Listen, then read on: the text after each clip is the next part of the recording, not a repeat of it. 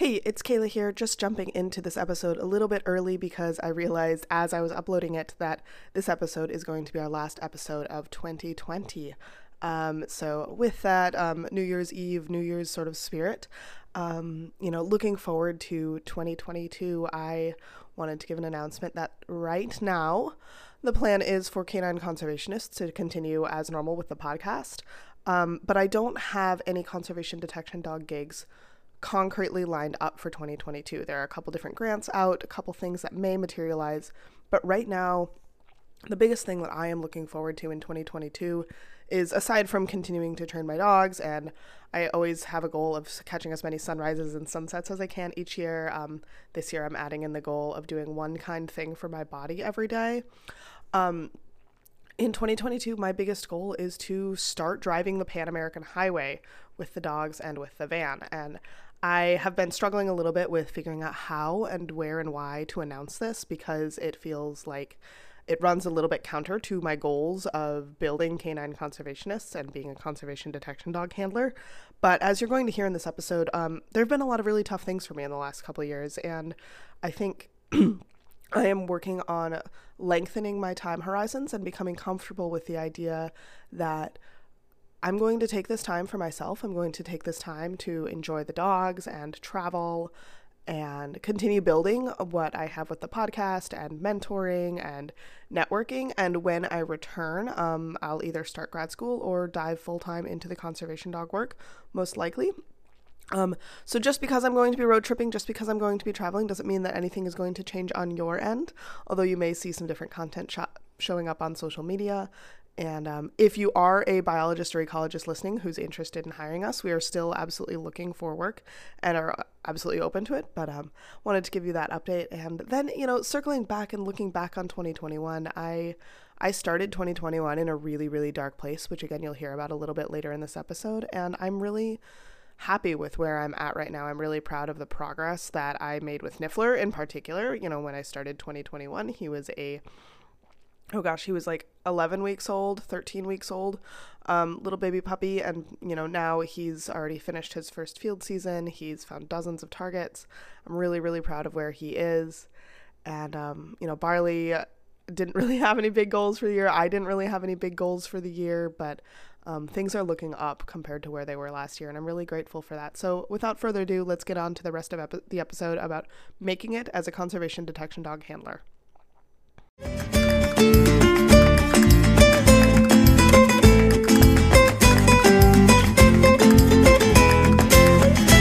Hello, and welcome to the Canine Conservationist podcast, where we're positively obsessed with conservation detection dogs. I'm your host, Kayla Fratt, and I run Canine Conservationists, where I train dogs to detect data. Today, we are doing a little bit of one of those freewheeling bonus episode style um, shows where I am recording while driving. Um, and I wanted to talk a little bit about the idea of kind of making it, quote unquote, as a conservation detection dog trainer. Um, so I do apologize for some background noise. I am driving Saga, the Sprinter van, up and over a pass in northern Idaho on my way back to Missoula for Friendsgiving um, and visiting some good friends. Um, so, anyway, uh, sound quality might not be the best. I will probably release this as a bonus episode. And if you hate the sound quality and you can't listen, no hard feelings, go ahead and uh, check out the next episode next time it comes out. Um, before we do get started, I think one of the biggest calls to action that I would love everyone to consider for this um, episode is joining us over on Patreon or just making a monthly contribution to us through DonorBox on our website, canineconservationists.org. Um, you're going to hear a lot more about kind of why this is so important to me throughout the the course of this episode but you know things are really tight. Um, we're a baby nonprofit um, and by we i mean I, I this is a one woman show right now and i could really use all the help we can get. So okay when I was originally thinking about the concept of this episode, of making it as a conservation detection dog handler, I was really thinking about it through a financial lens. So I think we'll start there, but we are going to pivot a little bit more to talking about you know, the perpetual question that I get from so many listeners of how to actually get into this field and how to make this into a sustainable career. Um, and this is something I'm still really figuring out. I think part of the reason I really want to do this episode is A, to offer some candid advice, and B, to also clear the air a little bit. I've been dealing with some imposter syndrome of running this podcast and kind of feeling like, who the heck am I to share all of this information as someone who is still pretty early career.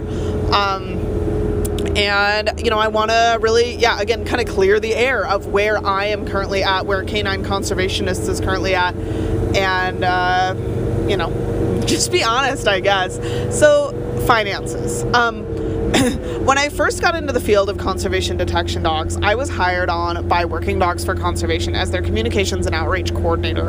Um, this was an absolute dream job for me. I was totally thrilled to be hired and really excited to be working with um, some of the legends of the field while at um, while there. And so while I was at Working Dogs for Conservation, I was paid a salary. It was a pretty modest salary, especially given the um, living cost of living in Missoula. Though that cost of living was pretty steep and it has risen since the start of the pandemic.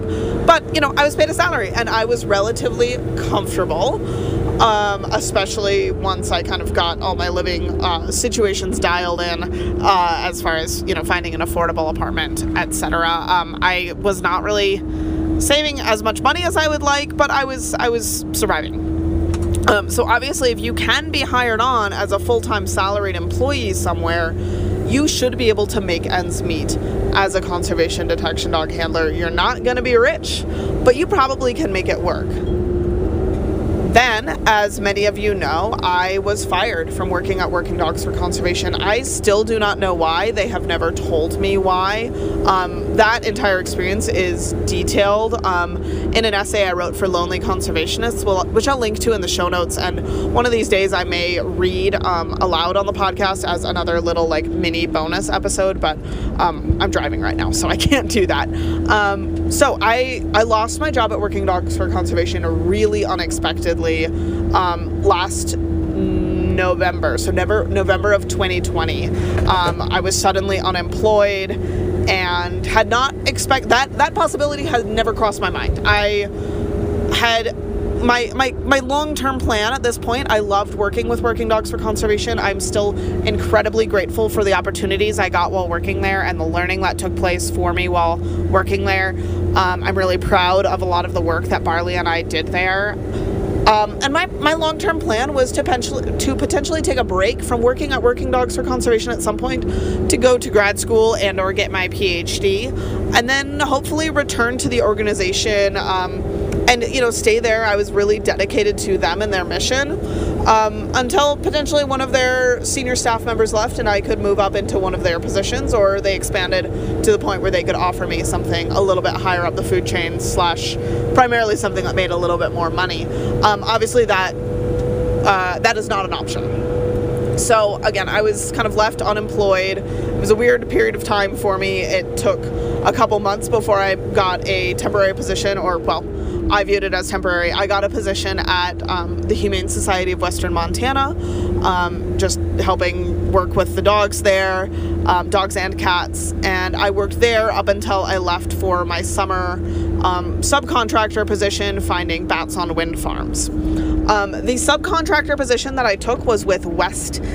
Um, Incorporated, and they hire every green handlers as well as slightly more experienced handlers to do bat um, bat counts on wind farms, dead bat counts. Um, so that's that's actually where I send most people if they want to get into the field at this point because every um, fall, winter, spring, West starts hiring a bunch of handlers, and it's a really great way to dip your toes into the field, and they do pay quite well if you get hired through them. Um, so that obviously worked quite well yeah, I was making a living wage while there. West, um, for the contract that I had, also covered our housing expenses and offered us a rental vehicle. Um, so, yeah, I made quite a bit of money this summer and saved up quite a bit. However, since then, I have not had a new contract. I'm currently recording in mid November, so that means that for about six weeks now, I have been as far as being a conservation detection dog handler, I have been unemployed. the podcast currently brings in, oh, a hundred bucks a month. Um, and that all just goes directly into the organizational savings account and then comes out again to pay our editors and some of the other fees that are associated with the podcast.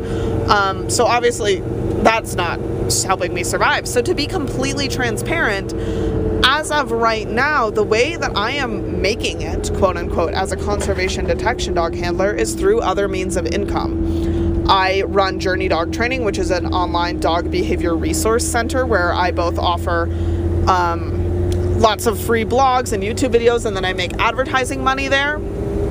And then I also offer some courses, ebooks, and one on one consulting there. So I'm really leveraging my expertise as a dog behaviorist, um, a certified dog behavior consultant, if you will. Um, in order to make ends meet. And I'm able to, between, you know, the fact that I don't pay rent because I live in a van, I'm able to live relatively comfortably on that pretty modest salary, but I'm not actually making money as a conservation detection dog handler right now. Um, you know, there are some very minor amounts of money that come in through the podcast and some other places, but again, right now, financially speaking, I'm not running uh, running my life as a conservation detection dog handler. I am hoping to get some contracts um, for 2022, but as of right now, I actually don't have anything lined up there either. It's on my to-do list to start really trying to change that, but um, yeah, it's it's rough. You know, I think on social media and through this podcast, I, you know, I am maybe a more prominent voice in this field than I'm sometimes comfortable with because again, right now, since Working Dogs for Conservation fired me, I have not worked full time in this field. And, um, you know, Canine Conservationist is an itty bitty baby nonprofit that really hasn't done much yet. We're like at the stage where we're like, we're crawling, we're not even toddling around. Um, and that's not because of a lack of experience of myself or my dogs or a lack of expertise. It's just, um, you know, uh, getting contracts and getting projects started takes time and so far it's only been a year since I lost my job and less far less than a year since I actually successfully got canine conservationists kind of up and running in um, you know a legal sense as far as a nonprofit and a website and all that sort of stuff so we just haven't had time to make anything happen yet. Um, so I think, and I think my experience is not unique. So I probably am a little bit hard on myself as far as feeling like an imposter or a fraud. I, as far as I can tell, there are a variety of other conservation detection dog organizations that make dual income between offering conservation detection dog services and also making their money offering dog training services. Um, that's not uncommon in the field as far as I can tell. I'm not going to name names because I don't want to out anyone who potentially doesn't want that information to be super public. Um, and I, you know, I don't know everyone else's financial situations. But as of right now, Kayla Fratt um, only, you know, I, I make seasonal chunks of money as a conservation detection dog handler, and otherwise, the only way that I'm able to survive is by um, running my other business. I also um, take jobs as a freelance writer, so currently I'm writing about six articles a month as a freelance writer, which brings me in a couple hundred bucks a month, um, a little bit more than that. And um, then I also this winter am planning on working three days a week as a cross country skiing instructor up in Breckenridge, Colorado. So that will really give me some steady work um, and steady extra income on top of all of the the dog training work, um, and hopefully give me enough financial stability that I'm able to spend some time really working on building canine conservationists into something that makes money. So um, that's kind of the financial reality of where um, where I'm at as an early career conservation detection dog handler. Again, if you were able to get hired and work with an organization that pays you a salary, your situation will be more comfortable, but making it as kind of a solo contractor, you're likely to need some other sources of income. You know, if you've got a trust fund, that's great, but if you don't, you're going to have to come up with something else. Um, and then, you know, let's talk about getting into the field a little bit. You know, again, that's the other aspect of kind of making it as a conservation detection dog handler. I've talked about this quite a bit before on the podcast, but I get this question so often that I think it's probably worth it to just keep retelling the story. So, I first heard about conservation detection dogs back when I was in undergrad grad at Colorado College. Um, and at the time, I was getting a degree in ecology. My official degree title was ecology evolution or organismal biology ecology and evolution, I think. Um, I had grown up training animals for 4 H and I'd been in Future Farmers of America, grew up in a really agricultural area, and, but my dad was a conservation biologist, so I'd always been interested in marrying those two, um, two fields. I also was working as a dog trainer slash dog sitter slash dog walker throughout most of college and really falling in love with dogs, but always really wanted to stick with ecology as my main career. Um, so I heard about the field. I reached out to um, Conservation Canines, which uh, has now kind of spun off into broadly being rogue detection teams. Um, there's I, am not entirely sure of the situation there, but anyway, um, I reached out to them uh, when I was probably a junior in college, asking um, what I had to do to get a job with them, and they uh, I didn't get a super encouraging response from whoever responded to that email, uh, and I kind of gave up on the dream for a while there. I got a job as an animal behavior consultant at an animal shelter, um, and then I adopted Barley, and we got involved in a bunch of scent work courses and started really falling in love with that. And then, as I was, um, I then ended up working as a freelance writer and really digging into the content creation and communication side of things. That's something that I'm also really passionate about. Um, and wh- at the time, my uh, my then boyfriend, now ex boyfriend, and I were also driving the Pan American Highway with Barley. So I was working fully remotely as a freelance writer and content creator. I was training Barley on the side, you know, to do all these scent work things and I just kind of started really thinking, you know, this conservation detection dog thing, it's been in the back of my head for three years now. Um, I think I want to try to figure out how to make a go of this. But I had gotten such discouraging responses when I had reached out to these organizations that I felt like the way that I had to do it was to make my own way. Um, I clearly wasn't going to get hired any other way, and I just kind of gave up on the concept of getting hired by someone. Um, because again, these jobs are so few and far between, they're so competitive. There's so many people who want to get into this field that I just gave up on the idea of getting hired, and I decided that the next smartest thing would be to go to grad school and study conservation detection dogs and hopefully if I just study it enough and if I just go to school for long enough, I will be able to get into this field. Um, so I started writing a Fulbright grant, which is a grant of about $30,000 that allows you to go um, to another country and study under researchers. So I reached out to Dr. Alex Taylor, who is at University of Auckland, um, and he works primarily. He runs a canine cognition lab, and he also works with um, some parrot and uh, some parrot and corvid studies on intelligence, which was my other main area of interest at the time. I was really interested in animal intelligence and ethology, and particularly bird brains. I just love bird intelligence. So I started working with him on this Fulbright grant, and I also reached out to Working Dogs for Conservation to um, ask them about some of the pain points that they had in their in their line of work to help direct the Fulbright grant that I was writing. Uh, continued working on that grant, submitted it in fall of 2018. Um, and the goal was to study the selection of conservation detection dogs in New Zealand. And I picked New Zealand because they have a very strong historical conservation detection dog program.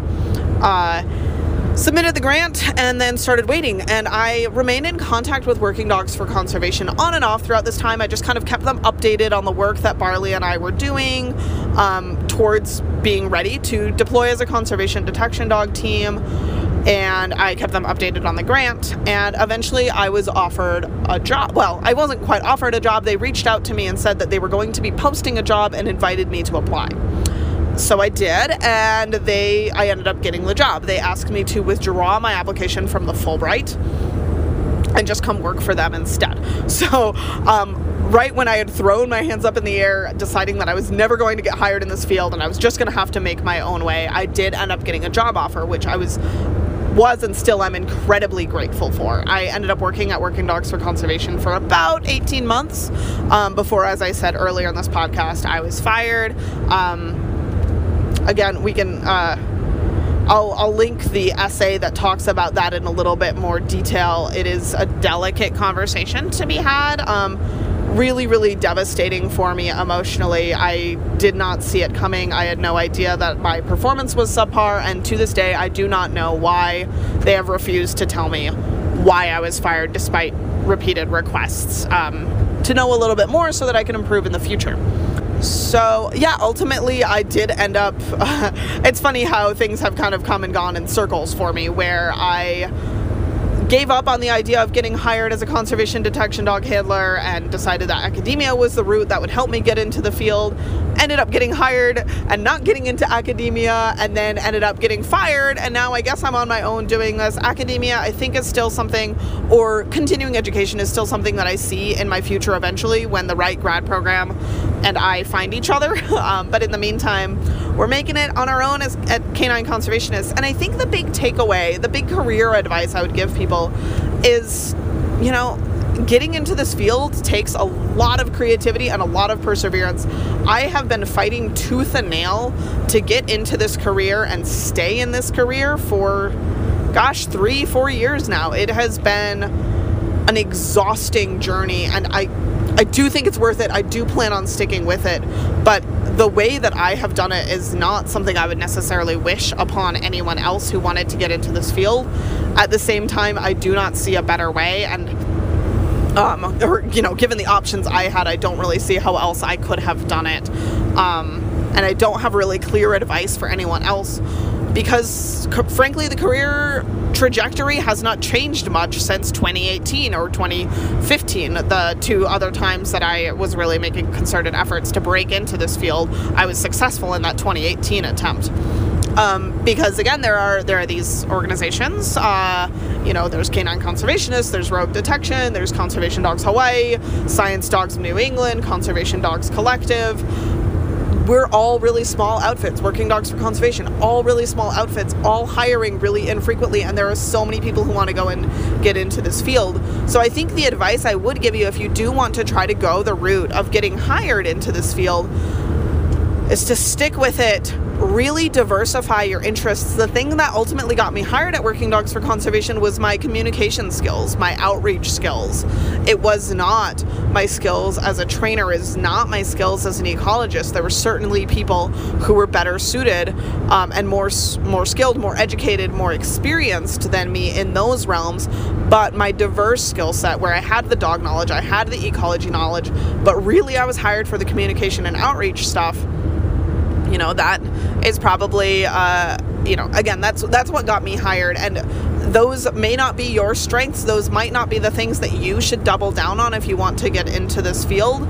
But i do think having a really diverse skill set um, is the right way to go. I know all of the organizations i've mentioned would much would want to hire if they if they're looking for a fundraiser, they want to hire a fundraiser. They they don't want to hire someone who is agreeing to fundraise as a way to get their foot in the door so that they can eventually become a handler. Um, so that is a reality as well. While I was lucky enough to manage to get my foot in the door through communications and then ultimately kind of pivot my way into handling and training dogs you know, the fact that I fought so hard to make those pivots is potentially, again, I don't know, one of the things that ultimately led to Working Dogs uh, showing me the door.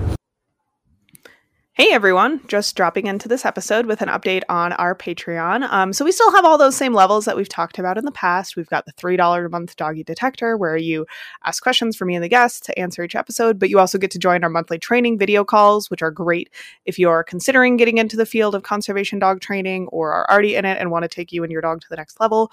Um, we will record the calls and then we publish the video for patrons to view and ask questions about. So everyone in all time zone gets gets to participate fully. At the $10 level, you get all of that plus the ability to ask questions, give feedback, and submit videos of you and your dog training for those calls. Um, and we also we don't care about your target odor. So if you're working on competitive scent work or explosives or narcotics or anything like that, come on and join. It's a ton of fun. Finally, canine conservationists at the highest level um, for $25 a month get a private 30 minute call with me each month, um, which is cheaper than booking my time at journeydogtraining.com. Um, so I also have a couple new updates. As of October this year, we are also going to be doing a monthly uh, learning club call. So aside from those video calls where every all of the patrons get to uh, go through dog training specific videos in these learning club calls, we will all watch the same webinar, read the science, same scientific paper, or otherwise kind of participate in the same new learning opportunity and then get together once a month on video chat to talk about it. So that's going to be a really great way to expand your knowledge, not just in the scent training world and the dog handling world, but also learning more about ecology, conservation, odor dynamics, all those great things. It's real nerdy. It's awesome. So, I also added some exciting new merch. So, for our patrons, now once every quarter, you will get an exclusive um, bit of canine conservationist swag if you join at the highest level. So there's a mini print of Niffler that's just kind of a cute little postcard of Niffler. Um, you get a canine conservationist mug after three months, and then there are a couple different stickers, and all of that just is kind of included in the cost of your Patreon. And again, all of that helps support this podcast. This podcast would not be possible without our members over on Patreon. So I do hope you go ahead and join us over on Patreon. Again, for as little as three bucks a month, you get all sorts of fun stuff. At those higher levels, you do get more one on one attention and you get swag. But even if you've got three bucks a month, uh, we really appreciate it and would be thrilled to have you around. Now let's get back to the show. I actually do have one other topic to cover that falls under the umbrella of making it as a conservation detection dog handler, and that is the lifestyle. So it is really easy on social media to make this job look amazing, and it is. It really is sometimes. The sunsets and sunrises that I get to share with my dogs, the amazing places I get to go, the people I meet along the way, you know, the knowledge that we get to share and the impact that we get to provide to the world is all so cool. This job is really incredible. And it's exhausting. I live out of a van, which, yeah, looks really romantic on Instagram, but you know what? I don't have a shower, I don't have a toilet. Um, I kind of sort of have heat. Um, don't have AC, I just have a fan in the summer. And um, it's really hard to build community. Um, even if I didn't live in a van, you know, most of the other conservation detection dog handlers I know do not live in vans, but we travel a lot.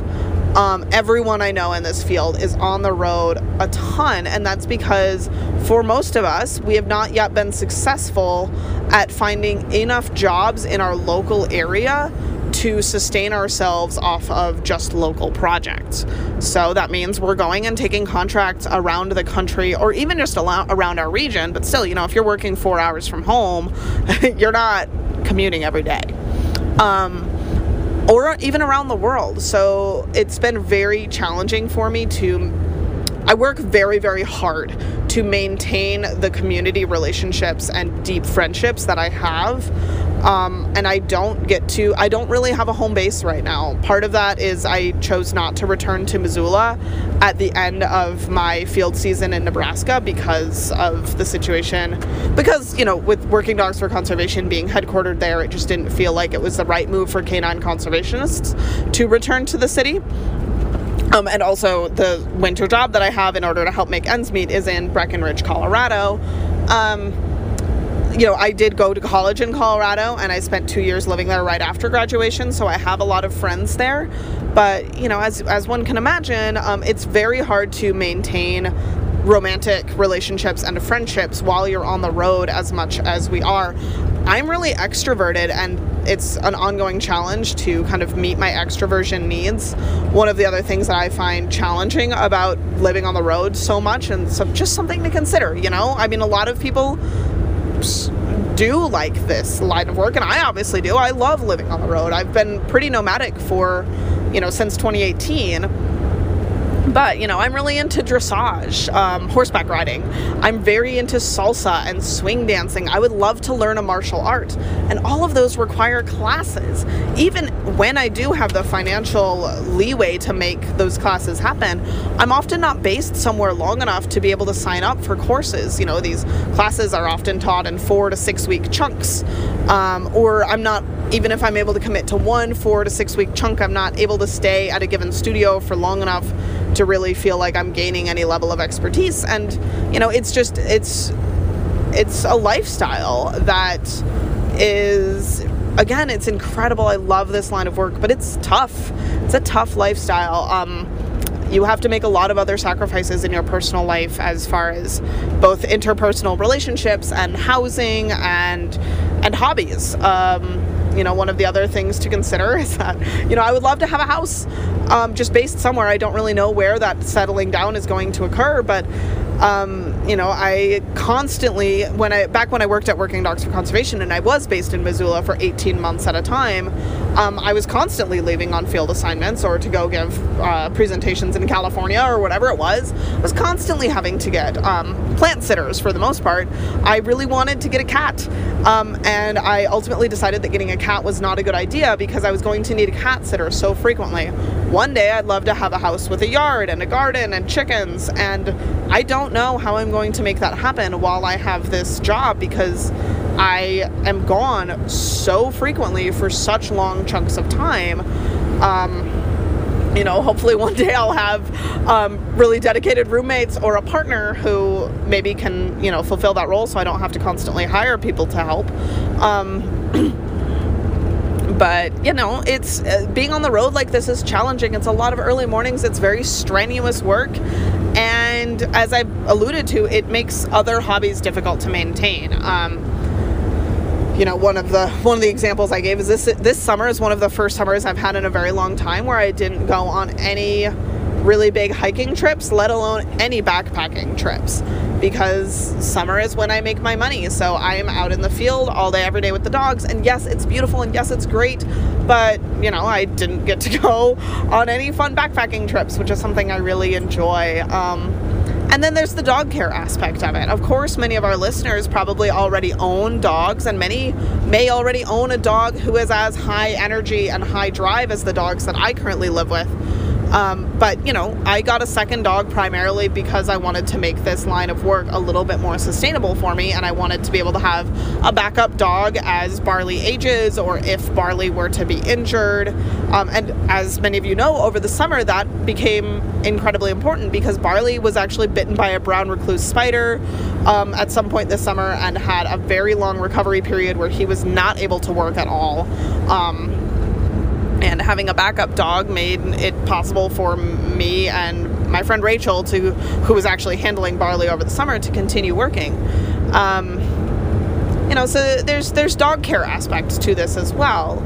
I before really getting into this line of work I'd been considering not getting a second dog and maybe not getting another dog after barley so that I could really lean into travel and maybe go back to freelance writing um, and as long as I have this line of work, I'm going to have at least one dog, probably two or three. You know, while I live in a van, I hope I don't end up with three. But that dog care, you're never really off the clock, especially if, if you're listening and you don't currently have dogs or you don't currently have a working type dog. It's a big thing to consider because, you know, you're still working on Christmas. You still gotta, that dog care has to come first. You're never really off the clock, even if you're working as a salaried employee for an organization, because, you know, uh, back when I worked at Working Dogs for Conservation, there was, um, I lived, I, I hosted Jax, who was um, the Belgian, one of the Belgian Malinois that worked for the organization. And, you know, he had diarrhea all over my bed over, uh, over a weekend one time. And of course, that can happen when you've got your own pet dogs, but there the dog hair is something to really think about and these dogs don't just disappear um, when we're not working with them and we don't want them to. But it's it's a big lifestyle. So you know on one hand i don't like the phrase that like this isn't a job it's a lifestyle because I do want to be able to turn off my work at times. I do want to be able to check out. And sometimes I do just leave the dogs alone for hours at a time. Or, you know, maybe they don't get their workout in every day. But you have to be incredibly dedicated um, on the off season even when i'm not making my money as a conservation detection dog handler. I have to be incredibly dedicated to dog care and they're my dogs. I would do it anyway even if barley and Niffler and i never get another another contract in this line of work even if i totally throw up my hands tomorrow and i just decide to be a, a ski bum or a freelance writer or something i'm still going to have the dogs. But the level of training and fitness that I offer them would likely decrease a little bit and there is a lot of work that goes into maintaining their their physique and their training to allow them to succeed in this line of work. Uh, and honestly, the same thing goes for me. I have to stay in physical shape in order to do this line of work. And that's something I'm passionate about. I'm a really active person. But, you know, it, yeah, there's there's a lot to consider as far as the lifestyle here. If we're talking about which we are, making it as a conservation detection dog handler. So, again, I think the biggest advice that I can give people is stay determined, stay creative, figure out what your variety of strengths are, and try you know try to use that variety of interests to make yourself stand out. Um, offer help. The big th- the other big thing that you know working dogs for conservation invited me to apply for the job which i'm so grateful for. I was so lucky to be given that opportunity and that is because I stayed in their inbox. I stayed in touch. I updated them on the work that I was doing. And I wasn't asking for a job. I wasn't asking for favors. I was asking how I could help and how, I could be involved. Um, you know, and if and when canine conservationists is ready to hire, which, good lord, I need to figure out how to pay myself and make my get it so that I don't have to be working two other jobs or three other jobs at some points in order to make this work. But once we get there, I would love to hire someone, and the reality is, whoever I hire is probably going to be pulled from the pool of people that's already highly connected with me and highly involved with me. Um, you know, I don't see myself making a big public job posting as a way to to get um, applicants for this for whatever position I'm hiring for five years down the line. Um, obviously, though, of course, if you want to get into this field, you probably don't want to wait five years for me to be able to potentially hire you. Um, so it's, God, guys, it's tough. It's really, really tough to get into this field, and um, I don't want this to be a. I mean, it is a downer of an episode. I am kind of whining, and that you know, it's just A, it's kind of where I'm at emotionally right now, and B, it's also just that's the reality of my story and how I have gotten into this field and am still fighting to stay in this field. So I hope you find this helpful. Um, again, I think my biggest call to action would be good lord, guys, canine conservationists could use some support. Anything that you can offer as far as a monthly Patreon amount or donor box donation over on our website, or just, you know, a one time donation, that all really helps. Currently, again, that's all just going into Canine Conservationists' very meager nonprofit fund, but eventually the goal is to get to a place where I can pay myself a salary so I don't have to be freelance writing and teaching cross country ski lessons and doing private dog training on top of um, trying to run this nonprofit and uh, can just dedicate myself to writing grants and writing project proposals to stay in this field more full time. So that's my call to action. That's my plead for all of you. As always, you can find us at canineconservationist.org where we have links um, to everything you could ever want as far as show notes. We the links to our Patreon is there. You can donate there. You can check out all of our merch. We have some great T-shirts and stickers, um, and you can always follow us on social media as well. I would love to hear your thoughts. Um, sometimes this podcast really feels like talking into the void. So I love, love, love hearing from listeners. Feel free to DM me on Instagram or TikTok or Twitter or just shoot us an email, canineconservationists at gmail.com. Thank you so much for listening. And um, as always, get out there with your dogs. Be a canine conservationist in whatever way suits your passions and skill set. And hopefully, one day, everyone who wants to be a canine conservation handler, conservation detection dog handler, whatever you want to call it, um, is going to be able to find find a way to make that happen. Um, good luck out there, everyone.